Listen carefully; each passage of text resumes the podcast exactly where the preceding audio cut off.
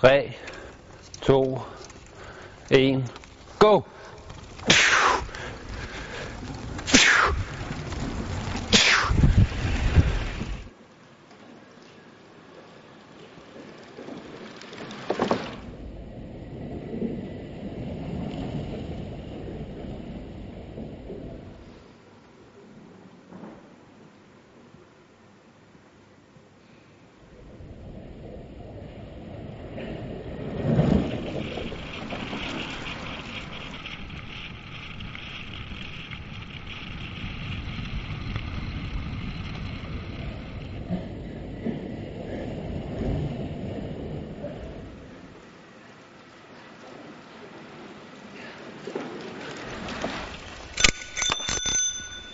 Så, 1.22 blev tiden.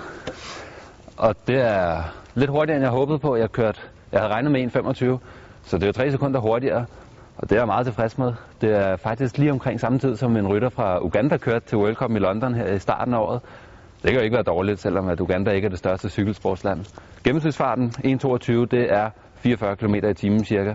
Og det, er- det er meget godt, men jeg ved, at jeg kan gøre det meget hurtigere på min almindelige banecykel.